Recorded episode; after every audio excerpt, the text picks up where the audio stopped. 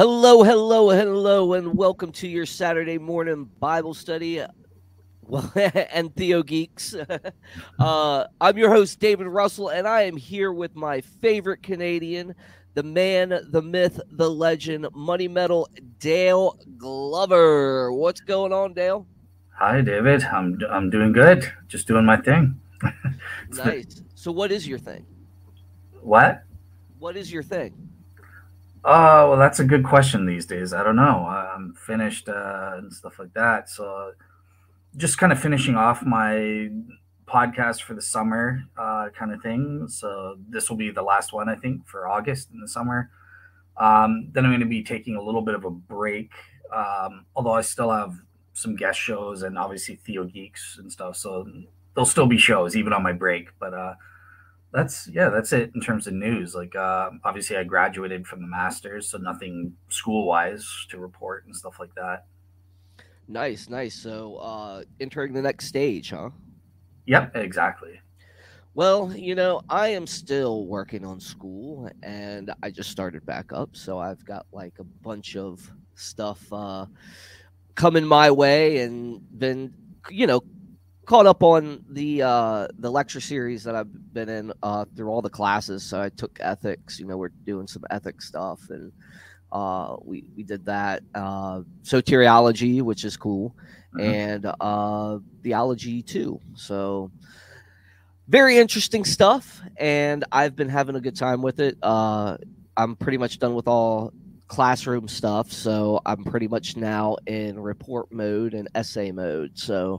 I've got to get a lot of those papers out this coming up week. But other than that, I've been working like 60 hour weeks, man. So it's been like crucial. But I get to do my schoolwork at my job. So I get to do some of that there. So it's it's not a total loss or total uh you know blunder you know but a lot of work and me and the wife we started uh making uh dessert wine so we uh, just been doing that, and we're making a toasted caramel wine and a port style wine. So it's going to be very interesting to see how it comes out, and yeah, we're gonna we're just gonna keep trudging forward, man, and stuff like that, man. Awesome, awesome, sounds good. I see we have we have at least one listener, Travis. Yep. Yeah. So, good morning, nerds. For our made a, study. Made a typo though. It's plural. It should just be you. That's the nerd, right? Oh yeah, that's that's true. I mean, at least I can show my face. Oh. Oh. Hey, I, I gave you guys the uh, uh, the privilege one time. You should be grateful. Uh, I saw you did it on your show too on Real Seekers. Yeah, I did. Yeah, uh, yeah, I've, I've been talking, thinking about it. Like with guests and stuff, it uh, seems to mean a lot to them. Like uh, I had one guest, Paul. Um, I forget what his last name is now, but um, he was on the show, and before the show, he was kind of begging me, like, you know, it's really important to me to see your face and stuff like that. And I, I've had other guests kind of complain about it, so I'm like, all right, maybe I'll when I'm able to do it, I'll, I'll do it for the guests and stuff like that. So you should do it for your fans too. They want to see your face now. Oh, they want to see that cool Canadian glare. You know what I mean? yeah. See, even Travis says we need to start seeing more camera footage from Dale. Oh, he, he just wants to see those cool sunglasses again. I think. Yeah. yeah. Uh, well, guys, you know, uh, for for our guests and and our Bible studiers here, we are actually going to be going over uh, more detailed. I mean, we did do kind of an overview, and I think we'll probably do a little bit of an overview here. But I actually printed out a study on the Sermon on the Mount uh, that I found really helpful in how I got to understand uh, the Beatitudes and stuff like that. that's where we're going to start. I, I hope to make this a series, Dale. I think it would be very beneficial to our listeners to actually walk through uh, the study with us and stuff like that, and you know have our commentary on the side. Um, but uh, yeah, so like that's what we're going to do. Dale, could you just lead us in a quick prayer as we get started?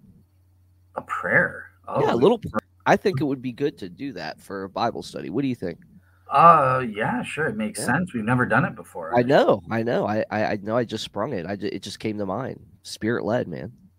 Okay. Uh, right. Uh, so God, uh, please help David and I in our presentation and under trying to understand the Beatitudes and their meaning for us as Christians uh, and disciples of Jesus. Um, I hope that we provide some kind of insight to people that is helpful, um, as well as uh, helping people to understand uh, the comfort that they provide. That's uh, was your meaning when you gave that sermon, uh, gave the beatitude part of the sermon. So um, help us to to do do it justice. Um, amen. Amen, man. So yeah, so this is going to be really cool. Dale, do you have your Bible ready? Uh, do you have the uh, the scripture in hand, or yeah, I, have the Beatitudes up. If you want me to read them for you, yeah, let's let's start at Matthew chapter five, uh, verse one, I guess.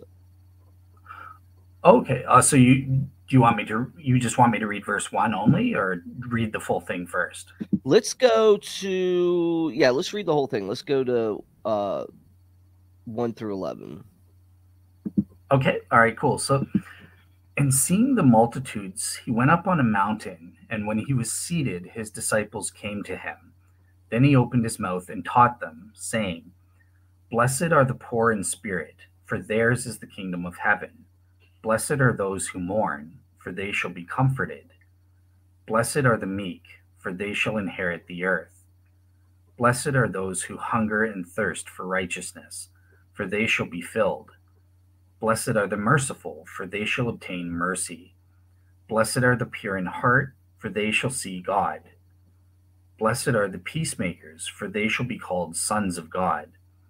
Blessed are those who are persecuted for righteousness' sake, for theirs is the kingdom of heaven. Blessed are you when uh, when they revile and persecute you and say all kinds of evil against you falsely for my sake. Rejoice and be exceedingly glad, for great is your reward in heaven, for so they persecuted the prophets who were before you. Really good, really good stuff. Uh, so, like, yeah, so again, you know, I think we mentioned this before in the overview when we started this, but uh, you know, whenever you see seeing the crowds, he went up to the mountain and stuff like that. The disciples came to him and he sat down. And the fact that they even mentioned that he opened his mouth is something that's uh, uh, signifying that he's about to teach something important, right? Yeah. Um, yeah. So, I mean, as far as this go, this section of teaching recorded in Matthew chapters uh, five through to seven uh, is the longest piece of teaching from Jesus in the Gospels. And Dale, that's kind of one of the reasons I really wanted to hone in on this because I think it's something that we need to learn more from it. It's something that we need to digest. It's something that we need to uh, read and study and put it out there for people because it is uh, the longest portion. It's the longest teaching that we get.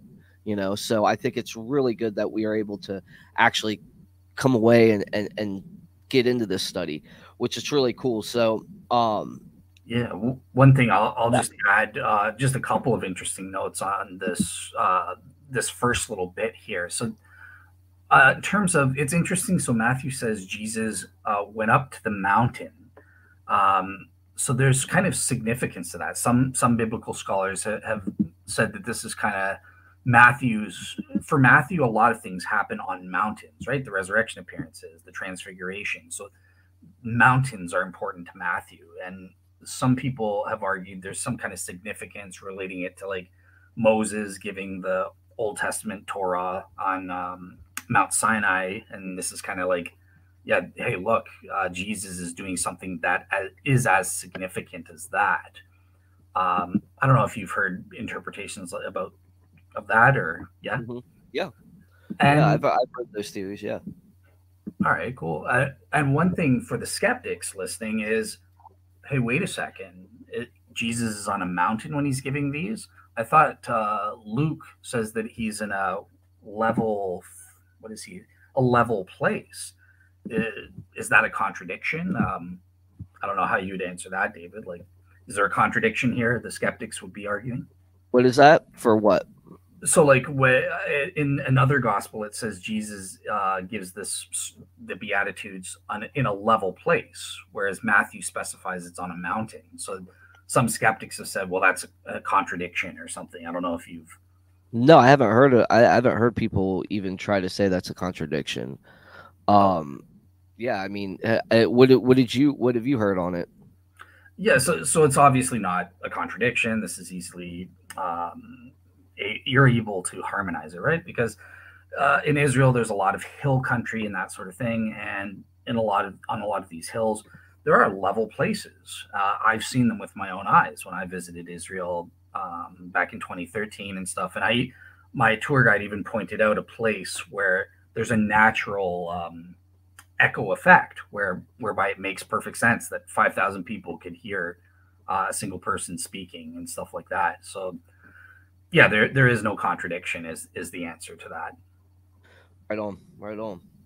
Yes. Yeah, so like uh it, so what I think is really interesting here is that you know Matthew uh, summarizes Jesus's early ministry in the passage immediately preceding the one we're about to look at, right?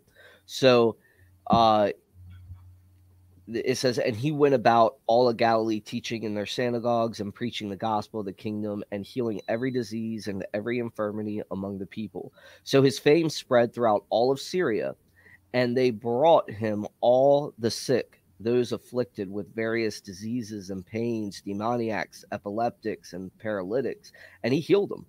So when you see that these great crowds followed him from Galilee and Decapolis, from Jerusalem and Judea, and from everywhere like that, you're starting to see him building this fame, right? So it makes sense that all these people are gathered and he's about to speak, and his ministry is pretty much begun. So they're they're sitting there and they're like, okay, what is he about to teach now? You know, he's been healing, he's been bringing the gospel here and there, but now we get this big sermon on the mount, right? We get this this period of of of him just teaching, right? Mm-hmm. Which I think is really cool.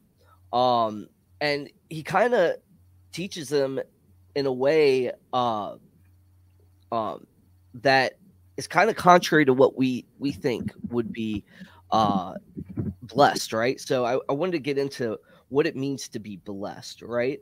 So and, and you know it's almost kind of like a poem you know you get the blessed and i mean there's really no command right? Uh it, it's kind of poetic in a way. Um so if you study the first eight lines you'll notice that the first and the eighth is exactly the same for theirs is the kingdom of heaven I mean, so you get this idea that the blessing is there, but not yet. You know, you get this kind of like, mm-hmm. um, you know, you can the, the, kingdom of God you can have now, but also in the future. You know, there's this aspect of that too. Did you notice that? Yeah, yeah. So, so in the first place, um, in terms of the structure, yeah, I, I agree with you. So, Matthew chapter four, I think verse seventeen is where like it kind of summer Jesus summarizes, and then um, chapters five through seven. Then in the following uh, chapters, he kind of goes into a main discourse about five main discourses of fleshing that out. What is it? And obviously, in chapters five through seven, that's where we're talking about the ethics of the kingdom. So that's you know this already not yet aspect that you're saying. Um, yeah, like a present but future reality was what I was trying to say. Yeah, present and future reality. Yep, exactly. Yeah. Um, so it's kind of like um, we're the signifiers by eh, taking on these various um, attributes or something like that, like being merciful and, and, stuff. We're signifying that the kingdom is present, and this is what you have to look forward to when it's fully realized and stuff, right? Right. Um, one thing I wanted to know just in about the general thing is so I've noticed there's like three aspects to the beatitude. So in the first place, there are those eight character traits that identify uh, you as a servant of God. That's what I was just kind of talking about.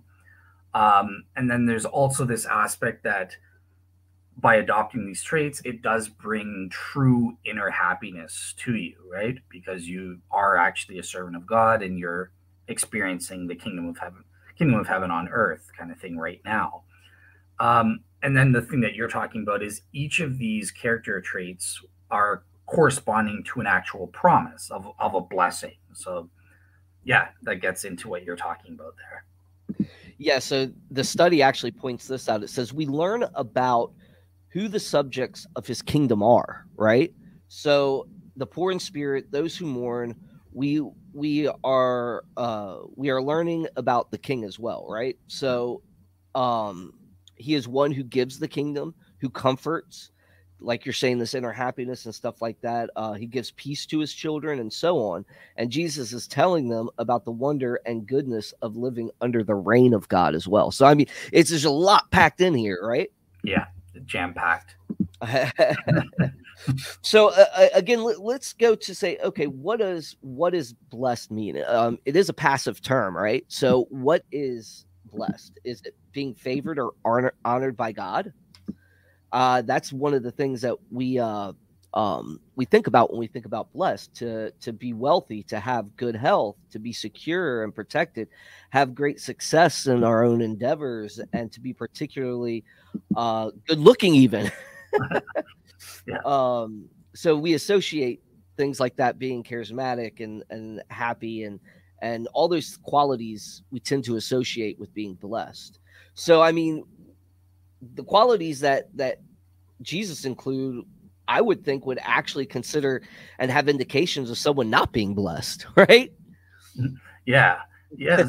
so that's interesting. I'm, yeah, I, I, wish I had something good to say. There was um, a sermon. I had a sermon about a couple months ago where they went into a lot of detail about that meaning of blessed, and unfortunately, I'm drawing a blank, which is terrible. But I found it was at the time there was, it was a really great take on what that word means kind of thing. But yeah, I'll, I'll search through my notes and maybe put it in the sources if I can. Um, no, that's fine. I mean, whatever. You know, we're just here commentating on it. So, yeah. um, I think what Jesus does is it, it, it it's actually mind blowing. The quality, like I said, the qualities indicate that someone's not being blessed. But do you notice that in looking at this list, their descriptions of lacking and longing?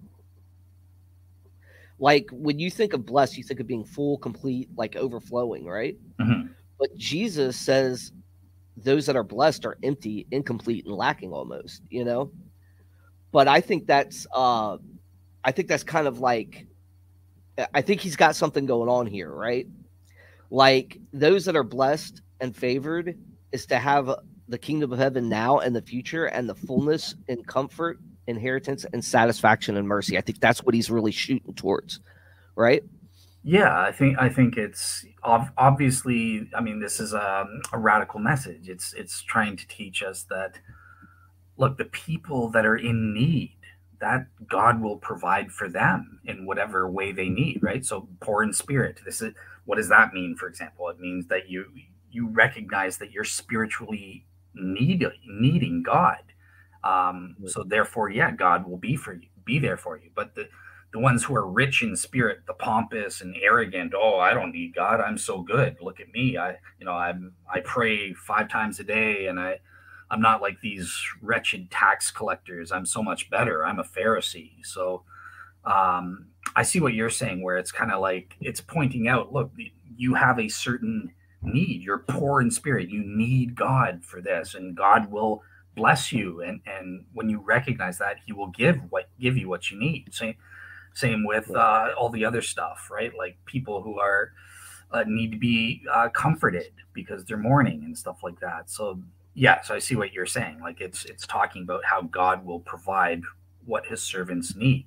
Uh, you just need to recognize it and ask for it so one i think one can be called blessed when one is poor in spirit because being poor in spirit is a sign that they're looking for the very thing god is the king is giving right his kingdom mm-hmm. right yeah. so like that and that's kind of like some of what you just said there so i think it makes uh some sense that a person who is blessed is the one who is longing for these things. And I think that Jesus has really given us a fundamental about reality that, you know, the things that we think are uh, uh, making us blessed, our comforts and our ills and, and our, our, our virtues and our vices and, and the, the things we cling on to, the materialism and, and all those things, you know, it's very easy to overindulge. It's also very easy to uh, uh, put our trust in those things when actually all those things go away, they don't come with us. They don't stay with us. They'll they'll corrupt. They're they're they'll uh, break down. They'll Perishable. You know, yeah. perishable. Right. Okay. God wants to give us something so much more, and I think that there's a fundamental aspect of humanity uh, that excels when there is a longing, when there is a mission of discovery, when there's a a, a, a purpose, right? Mhm. that is involved. Like we're, we, you know, we're going to some sort of end, right? Some Yeah. sort of goal. And if we don't have, if we don't keep dreaming and keep making goals, we do stagnate. Yeah. You know? Yeah, I- yeah. I think, uh, yeah, I agree. I, I've done, I did a show back when I was on Skeptics and Seekers. Um, it's one of my favorite shows, but it was kind of taught in terms of this issue about there being like an end ultimate goal for us to strive for, right? Um, I was talking about the word bliss and what that means. And obviously, uh, our end goal, these beatitudes result in us achieving bliss, which isn't just mere happiness, you know, like earthly happiness that comes and goes and stuff like that. This is a we achieve an eternal, worthwhile, deeply worthwhile uh, kind of happiness. And uh, yeah, so I, I fully agree with you that human beings need that, and this is saying that God provides that. Um, Yep. Yeah. Absolutely. Which which kind of gives us our cake and, and we can eat it too if we have. I mean, look at the comforts we have in our society right now. I mean, we don't have to go outside to go to the bathroom anymore. we have indoor plumbing, we have electricity, we have entertainment Mhm. at our at our fingertips every day. We have information at our fingertips every day. We don't go to bed with uh, uh, empty bellies most of the time, you know.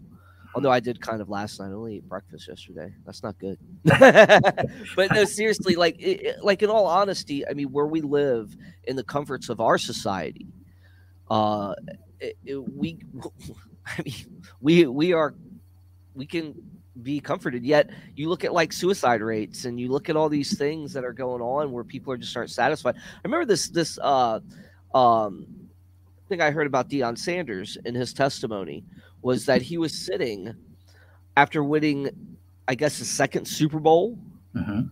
And he was sitting in his bed with his ring, just twirling it in his hands. And he said, "You know what?" He said that night I, I contemplated suicide because I had done everything I wanted to do. Mhm.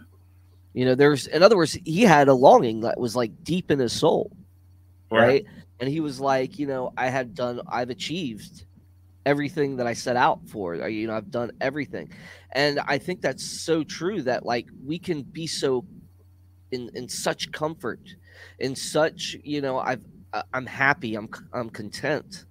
And then we lose that focus of like, no, we need to stay discovering. We can stagnate. We can, we, it could be unhealthy for us, you know. Um, you, you'll gain weight if you sit in your bed too long, you know, and you Yeah. do all those things, you know. But yeah, so I mean, that's a real danger too.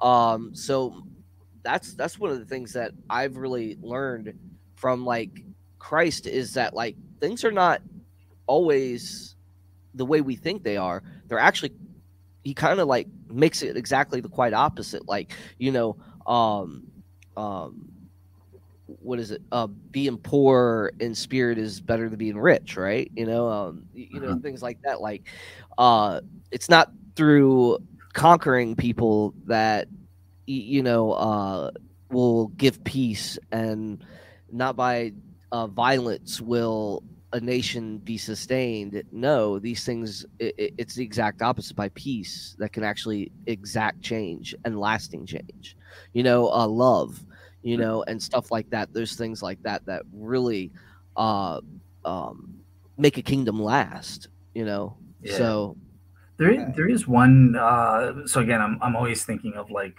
objections and stuff like that. So like one thing we, we should just make just to make clear with what we're saying. Obviously, the the Bible isn't saying the state of affairs being poor in spirit in and of itself is good. No, that I think that's that's bad, right?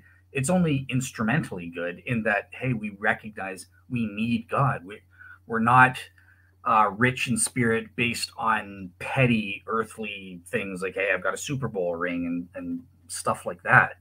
Um, no, we need to be rich in spirit on what's truly matters, on these uh, end goals, you know, with that God has in mind, salvation, ultimately, and stuff like that. So it is good to be rich in spirit, but that you need to recognize the only way to become rich in spirit in the proper way is to depend on God and and that sort of thing. So I think that's just something I wanted to clarify. Yeah, so like the the study points this out too, and it's following in the same vein. It says they can no longer decide who is blessed and who is not by whether they're rich and successful. Um, to understand the kingdom of God, they need to know who God is and what his blessings are about. So yeah, I think that all ties in, you know. Or are you are you reading like rich and poor in like a literal financial sense? Is that how you that there's that too? I think yes. I think there's there is the this aspect that Jesus is trying to dispel because this crowd is full of people uh, that are probably rich and poor, and he's like, look, you know, um, not only is he talking on a spiritual level, but he's also talking on a practical level. You okay. know, um, look, to be blessed, you're not going to be high and mighty.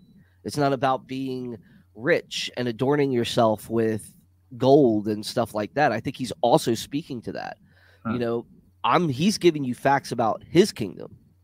You know, and there's more to it than just and, and I've always told people this. I said, you know, Jesus gives us a, a, a Roman road to salvation, and it starts in the Beatitudes. You know, they're each are steps and conditions that that humanity's got to find themselves in, like being poor in spirit. And we'll go over this when we actually hit the uh, uh, e- each beatitude, right?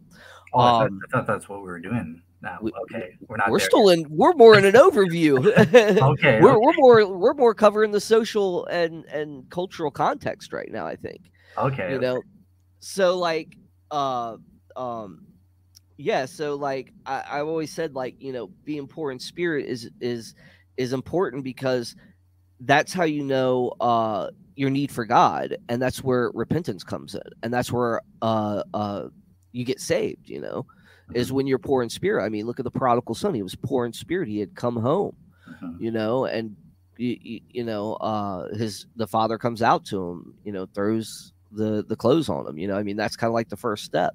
And he didn't even get anything out of his mouth, you know, before the father started clothing him and, and embracing him, you know?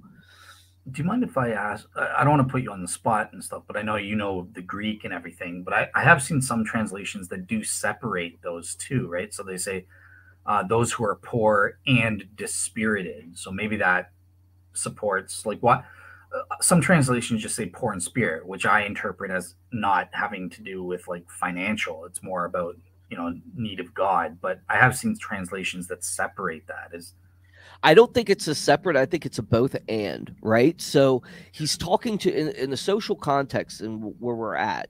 He's definitely addressing. I mean, think about these things. He's he's gaining fame and popularity, and he's trying to say, "Hey, look, it's not about that." You know, uh, uh, the rich are coming to him as well as the poor, and you have this this culture that is lost you know? And he, he, you know they follow a formulaic faith. They they follow uh uh notions of prosperity and relate it with blessedness. And you know there's all these issues that he has to get through. And i see it as a both and. So yes he is addressing this due to the very nature of the context uh, and and the atmosphere he's in. But he's also dropping uh uh those spiritual truths as well so where i i think it's more of a both and deal i don't I, even even in the uh, original language i i think that uh the uh uh, poor in spirit is is a very is is the proper translation. I don't see there where you can really distinct it. I think that that comes in uh, maybe when they're trying to translate it from a, a social uh, and historical context. Gotcha, gotcha, cool, yeah, awesome. So we'll pick it up in verse 3. Blessed are the poor in spirit, for theirs is the kingdom of heaven. Um, so uh, this is the first one I want to cover because, uh, and I'm just going to read verse 4 too. Blessed are those who mourn, for they shall be comforted. All right. So I'm just going to read from the study here at this point because I really want, uh, um, us to comment on the on the study, right? So it says, as you remember from the previous study, uh, when we're talking about that uh, on the overview, right? Um, this is the beginning of a long of a long section of teaching by Jesus. It is found in the fifth chapter of the Gospel of Matthew and occurs fairly early in Jesus' ministry. Jesus is announcing news of the kingdom of heaven.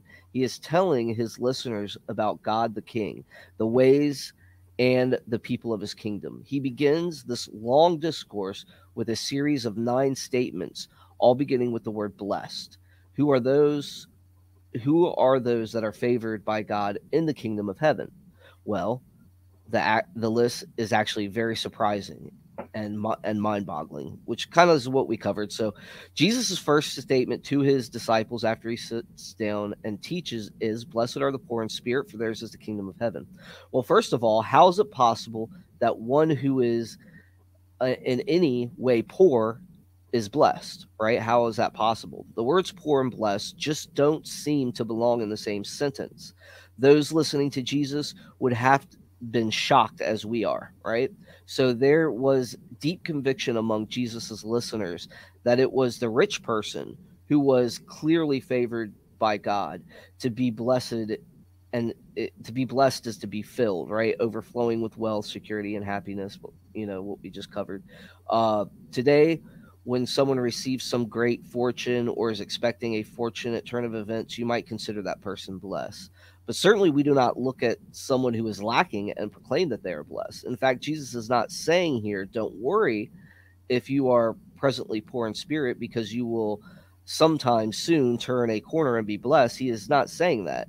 In spite of your of your being poor in spirit, God can still bless you no, he is saying that it is the poverty of spirit that is the sign that you are blessed. It is in your poverty of spirit that you are blessed. What do you think about that? Yeah, so so that's what I was trying to say earlier. I guess uh, just not as in as rhetorically well said as you just did there with that scholar, but basically, yeah, I'm saying, look, the the state of of affairs where you are poor in spirit is not intrinsically blessed or intrinsically valuable in and of itself. No, it's only instrumentally valuable in that it gets you to recognize, hey, I'm poor in spirit. I need to be rich in spirit. How do I get there? I need to depend on God. I, I'm not going to put my trust in stupid uh, things of this world or that are perishable. No, I'm going to trust in God for to achieve the kingdom of heaven or the kingdom of God. Right on. Yeah, I totally agree. Um, this is uh, it's got something really cool here. It says the poor in spirit recognize their own spiritual poverty, their lack on their own um of the spirit uh, okay they lack the poverty their lack on their own uh, of the spiritual resources that provide them with life joy love or confidence such ones uh that admit their emptiness their spiritual lack this person is not looking to him and her, or herself for spiritual richness. Notice that Jesus is not talking merely about how one feels about oneself. He is speaking of a state of being. And this kind of ties into what you're saying, too. This is not about having a low self image or even being depressed. Being poor in spirit does not require that you not look or that you not like yourself or that you feel particularly uh, down it is the truth that you are not and cannot be your own source of life and identity. For those things need to be received from outside of yourself and from a higher source. Gotcha. Yeah. That's pretty that's pretty interesting, I think, man. Yeah, definitely. And I, I think that same that same point goes for all of the the various things here as well, right? Mm-hmm. Uh, all of these lacks uh, are meant and designed to get us to recognize that need for God to fill that lack in ourselves, kind of thing. So, uh, yeah. You... All right, let's see where we're at next. It is in our own lack that we are blessed because, in that way alone, do we really turn to receive that great richness that is found in God Himself and which He uh, or we can never create, maintain, or even possess on our own.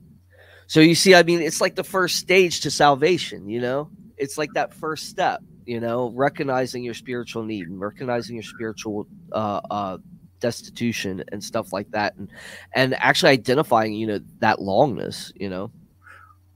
Okay, yeah. So I'm trying to think of something different to say because yeah, like so yeah, it's it's kind of the same point we've been saying. Yeah. Let me let me ask this then because I have had a Christian friend who's challenged the Protestant understanding of achieving salvation, which is kind of related to what we're saying here. Uh, and they'll say, "Well, look, you you believe that there are certain conditions that you have you have to meet, as, at least if you're not a Calvinist. Uh, you know, you have to believe that Jesus died and rose from the dead, for example. Um, couldn't it be said that because you are meeting these conditions, that's you doing a work or you are doing something to earn your salvation and therefore you might be rich in spirit? Because hey i believed i'm better than than these atheists because i believe in i chose to believe in god or i chose to repent of my sins.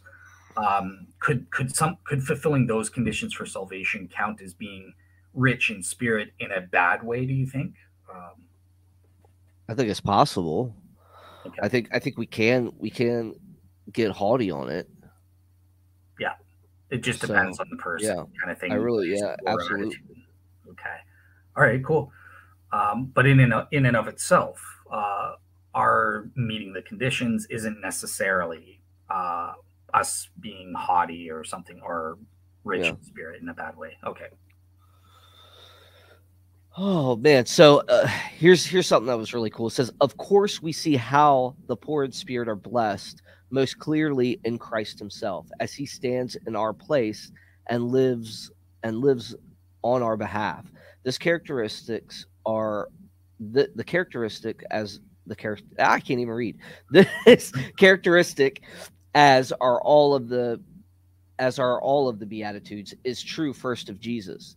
as one of us, he is the one who is truly poor in spirit. In Philippians, Paul tells us that Jesus, though he was God, did not consider equality with God something to be grasped, but emptied himself. Right? That's Philippians 2 7, the Carmen Christi, right?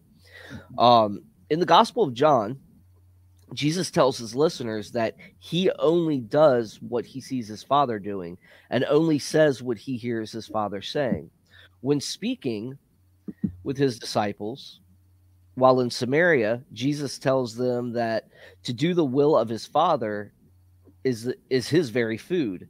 Jesus received the Father's love, glory, authority, power, and word. He does not give himself any of these things. He receives them all. In fact, he resists all temptation to accomplish for himself what he is to receive from the Father alone. The kingdom is about receiving all the blessings of the king, and Jesus receives all the blessings of his father. Our poverty of spirit is a reflection of and a participation in his own poverty of spirit. That's an interesting twist. Okay. Um, yeah, I did notice.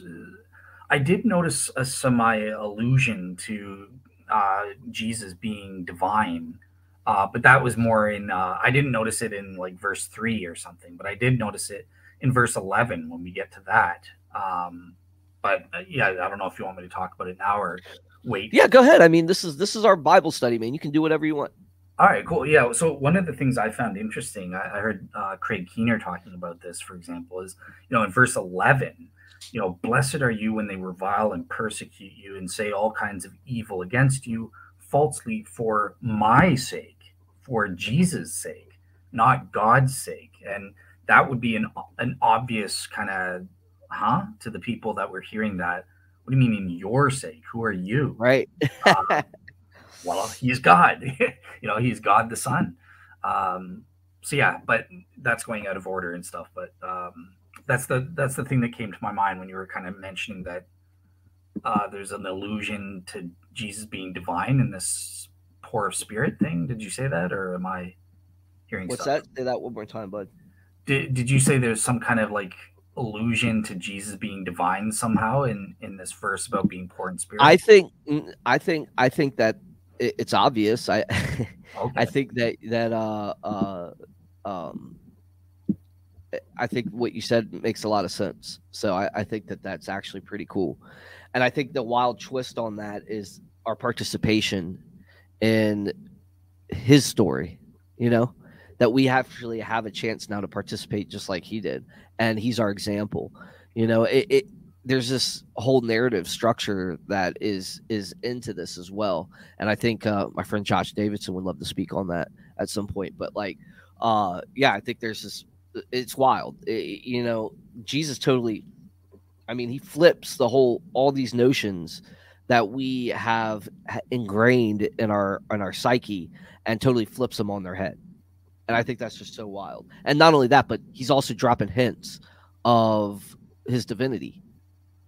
Like, you know, like he's dropping these truth bombs and no one's even picking up on them. Like, how many times have we read the Sermon on the Mount or, or these Beatitudes and we just go over them yeah. like cursorily and we're not even noticing all that richness that we've been talking about. I mean, we've been sitting here for 43 minutes and we've gotten through one Beatitude. yeah. And we're not even fully through it yet.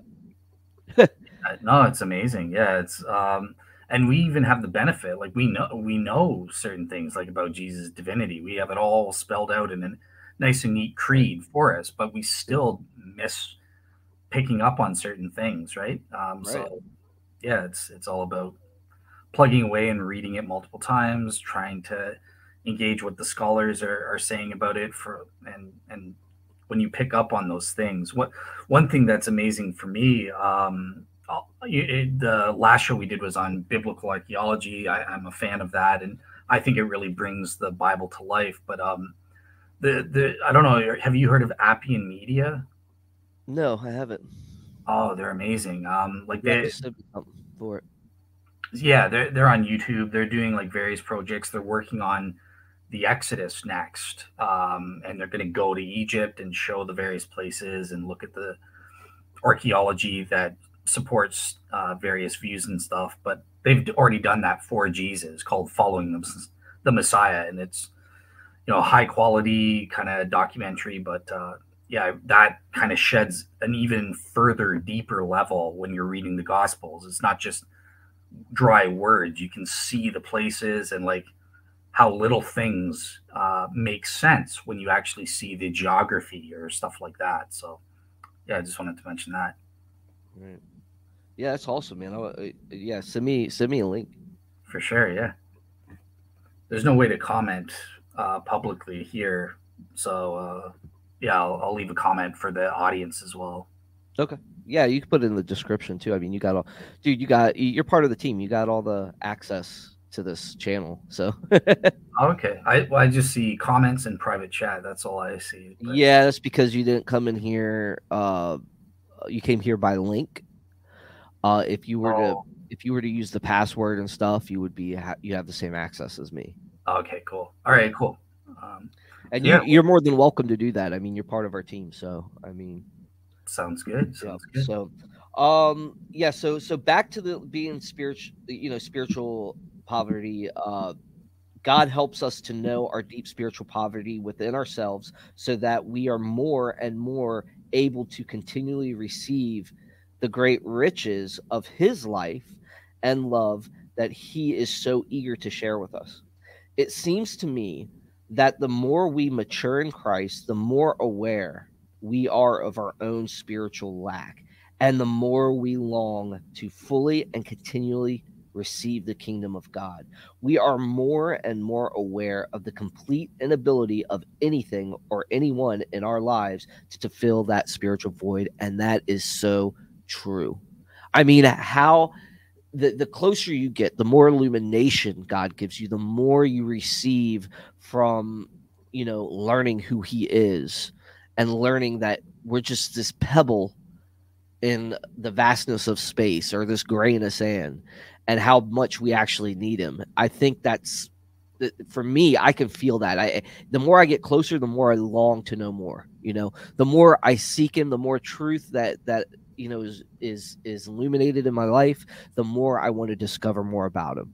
You know, like I, I one thing I think about the whole omniscience thing. Like, how can we deeply understand an omniscient being. But it doesn't stop me from from trying to figure it out and trying to gain uh, more of an understanding of it and seeking Him more. You know, and just that you know being closer to God and getting closer to God, you want more of Him. You know, you want to be around Him more. You want to be in his embrace, so to speak, or under the shadow of his wings. I mean, these are the type of things that inspired the psalmist to write. Is this longing, you know? Yeah, uh, I definitely agree with that. I, I you know, I, you hear sometimes like people make objections. Athe- oh, heaven or you know, salvation would be boring and stuff like that. But no, I mean, the depths of God are potentially yeah. infinite. I mean, I mean, you're talking about the creator of reality that we put this reality into place. Do you think that the the fun and the greatness of this reality won't be in the future with God? That that that it's going to be such more. It's going to be complete. It's going to be. We will, eh, yeah, we yeah, will never be filled be, up. The it'll it will never end. We will always be growing, changing, learning more and more, uh, experiencing more and more pleasures. I mean, God, there's no end to the joys that. I like how C.S. Lewis described it because you could tell he thought a lot about this in the Great Divorce, where like, uh, basically, it even though you could rebel against God, even in heaven, you know, mm-hmm. it was so far removed from them you know, because of how much they had grown. They're like giants, you know. Mm-hmm. And hell was literally turns into like a little grain of of sand underneath their feet. Right? So that whole world shrunk and those people grew in Christ. They grew in their relationship with God to the point where sin is just a foreign concept. Mm-hmm. You know, rebelling against God is a foreign concept. Yeah. And those people there, they're still growing. They're still learning. You know, and you know, I again, I think that's just that's wild. So out of, out of curiosity with that, would would you say that there's ever a point in the end state where they because rebelling against the notion of rebelling against God is so far from them, they just they they're not even tempted anymore, or do they still get tempted? But it's just I don't even I, yeah I don't yeah I don't know I don't I don't know if there is any temptation. I don't know if the temptation you know it's just far removed from their mind. It's kind of hard to say. I mean we don't know how it's going to be until we're there gotcha. Yeah i was just curious on your take. Yeah. I mean it's interesting uh you, you know I, am sure I, I, do believe that there's free will. I think that this place is actualized that will be actualized in our choices uh and it is because we have gone through this soul building to a point that i think it continues in the afterlife but in a different way you know, yep. um, where we're actualized and we needed the experiences here. But it also leaves me with a conundrum to say, okay, but what about the people that die early, you know, or the babies in the womb, right, that get aborted? You know, they never went through the experience. And obviously, I believe God in His mercy covers that, right? But well, they did. What does that say to their growth, right? What does that say to their growth? They, they did through Jesus, right? Because Jesus would be dwelling in their hearts and conforming their character. He's experienced all the sins. He's experienced all of that. And... yeah. So yeah, it's a different process than it would be for us, you know. But I wonder how that would look. Is what I'm saying. It leaves me with a conundrum. Like, how would that look for somebody that never got that? You know, they they they'd have to experience it in a total different way. We got a we got a post from Jim. I don't know if you want to read his question or this is your this is your show. This is your topic. So. Oh no, we can put it up there. Uh, Jim asks, "We can't know until we get there." Question: Is there uh, any clue in Scripture about our future uh, temptability? I don't think so. Uh, I don't think there is. I, I, don't think there's any. I think it's uh, there's a lot that we can uh, theorize, you know, um, about it especially the afterlife. I don't think I, there's a lot of metaphor out there. There's a lot of uh, hyperbole and and stuff out there when it comes to uh, heaven. But uh, we know that you know we're once we're there, we're we're sealed for eternity. I mean, we're going to be with Him, and I think that that's a process that's going to look like growth. It's going to uh, uh, be something that we can't imagine with our minds. You know, it's it's be something totally different, a, a totally different spin on reality, so to speak. Yes, clues, absolutely, Absolutely. I think the clues are there, and I think that's what we theorize on, and that's what we kind of uh, uh, um, base our our. Uh, you're giving the clues right there. Yeah. So yeah, you you got it. So, but uh, let's go back to uh, the study. Uh, I think that Jesus, and this is part of the study, I think that Jesus goes on to fill out more fully what spiritual poverty looks like. He is not describing different separate groups of people. The people who are blessed and so favored by God are showing signs of all these qualities. But we don't just discover the truth of our own spiritual poverty in all its various manifestations, which that's interesting, right? For being blessed involves more than recognition of our own lack. What exactly are the riches that we are to receive. Jesus tells us. In the second half of the of these statements, Jesus goes on to relate to us what the kingdom of God is like. We will be comforted, inherit the earth, be satisfied. The gifts of the kingdom we are to receive have a certain character that reflect perfectly the king. And that too is essential to our being blessed. Dale? Um, yeah, awesome. So, so yeah, you're kind of moving on. Yeah, definitely. I, I agree with these verses that, you know, those who mourn, uh, Jesus wants us to mourn and therefore he will fill that need. God will comfort us and that sort of thing. Uh, by mourning here, uh, what do you think, David? Is it just talking about like mourning the loss of a, loved a loved one or like what's in mind? What do you think's in mind here? Okay, so I'll read it from. Uh, I'll start with for what they say. It says, "Now we turn to the second line. Blessed are those who mourn, for they shall be comforted." Mourning is not a fun place to be, obviously, right? So I don't think anyone chooses to be in a state of mourning. It is painful and heart wrenching. To mourn is sorrow over loss right? So usually yeah. we think of mourning in the context of the death of a loved one, right? But we also mourn over lost relationships or opportunities. Yeah. We can mourn over sin and the consequences of our sin. When we look at the news or listen to other stories of the pain of past uh, present relationships, right? past or present relationships, or consider our own lives. We can be filled with sorrow at the loss that exists in this very broken and sinful world. I don't, uh, it says, I don't like to feel this way. It is easy to wonder where God is when we are mourning. Certainly, this does not seem like a state of blessing. We would tend to believe that someone who is blessed by God is enjoying the state of having uh, no reason to mourn. Someone who is not experiencing loss when we are mourning, we sense God at a distance, even. Uh, we may even wonder if he has abandoned us. We are tempted to believe our mourning is a sign of his disfavor or simply a lack of concern and presence in our lives, or maybe as a sign of the power of sin in our lives to alienate us from uh, or alienate God from us to the extent that we uh, are feeling that he has totally given us up, right? Mm-hmm. so yeah. what does mourning have to do with being blessed? Jesus says in the second half of the statement that those that are mourning are blessed for they shall be comforted. As with poor in spirit mourning is a lack or a longing in one's life. When we mourn we feel empty needy aching for comfort. Life is not right anymore. There is a hole in it that we ourselves cannot fill.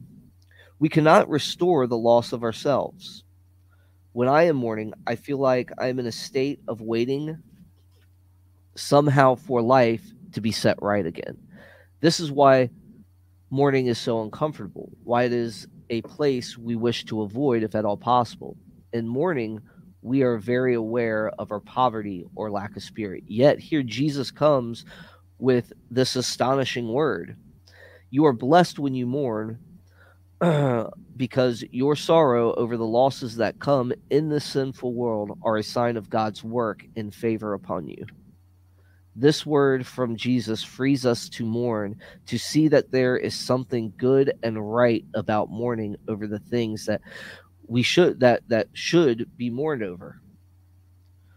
Um, yes, there is loss in the world. Everything is not right here, and we are not living in the place that is our true and final home to mourn is to recognize all those things that are truly not according to God's will in this falling world. What do you think, Dale?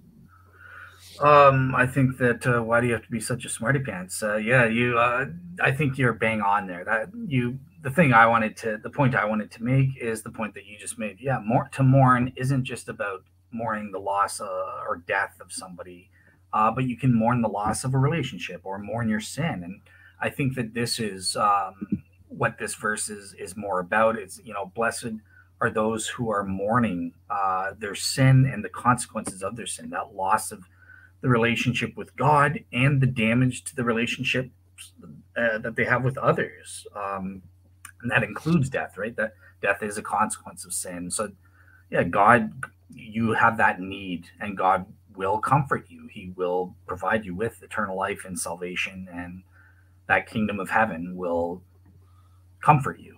Right. Right. Jesus himself shows us the mourning of God's own heart.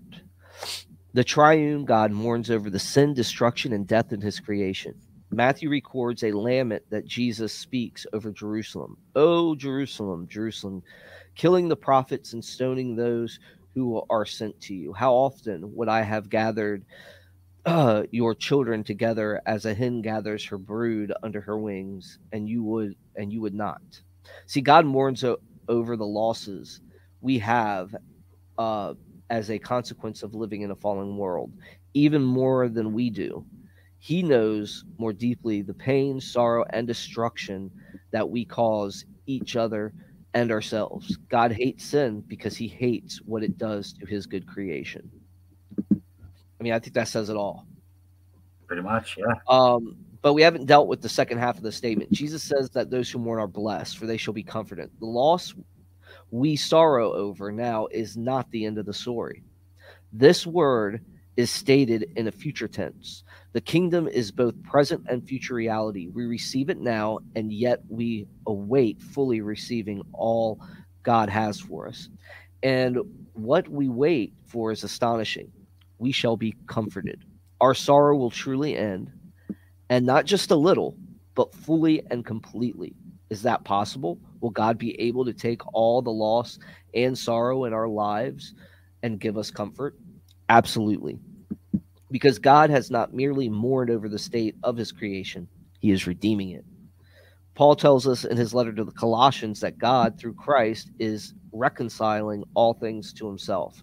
Jesus is our Redeemer, the one who has united himself with our wounded and sinful humanity in order to give to forgive and heal us from the inside out. We will have uh, he will have us whole, well, and fully comforted. This is God's good pleasure. Dale?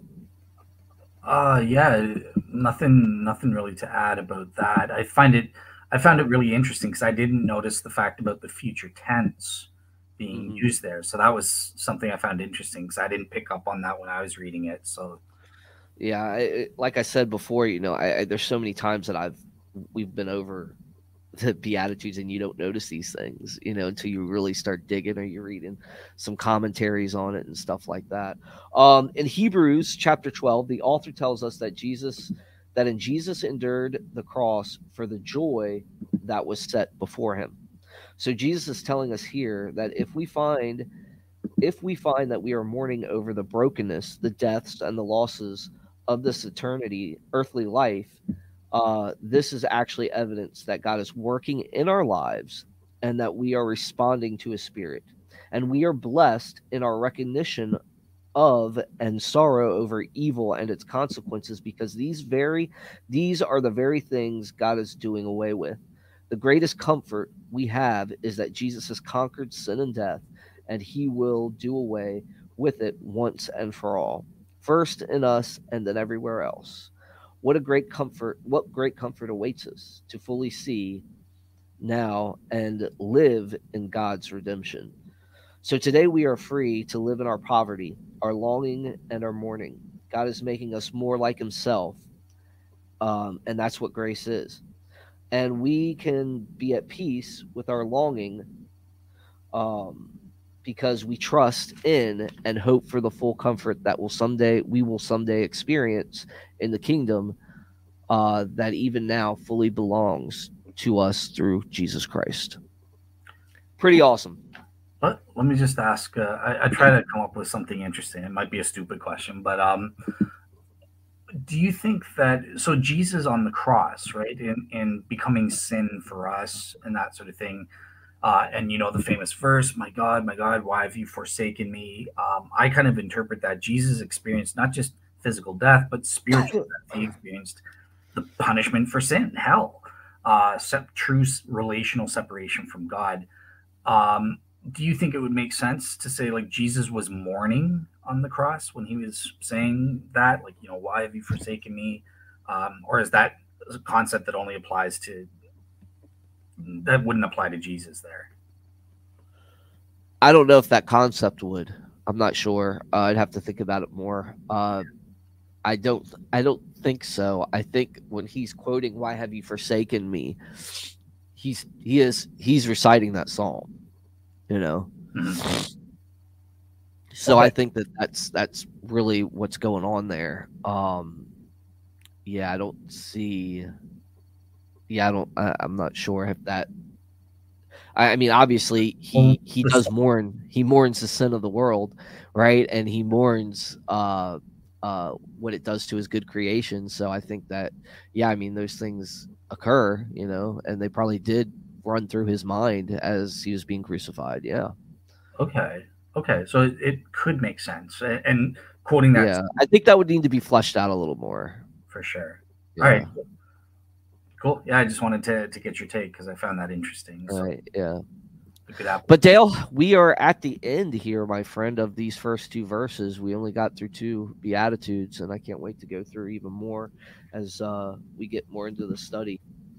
Um, but yeah, man, I, I, thought this is a great study. Uh, you can find it on Trinity Study Center. Uh, uh, you know, it's a husband and wife team, and they put together this whole uh, commentary on the Sermon on the Mount and go through their commentary. And I'm obviously going through their commentary and adding my own. So I think it's great. I think it's a, a good study. I think uh, it, you know people should get out there and get it if they if they want to follow along with us as we do Theo Geeks in the future and stuff like that. So awesome, awesome. Yes, yeah, sounds great. Um, it was a great show. I hope uh, Jim, Travis, and uh, Rob Centennial Apologetics. Uh, yeah, Rob, Rob, Rob Rowe. Yep uh, yeah, you guys got something out of out of this. Um, yeah. Other than that, um, for our next Theo Geeks episode, um, like when do you want to do that in September? Because I know which topic I want to do.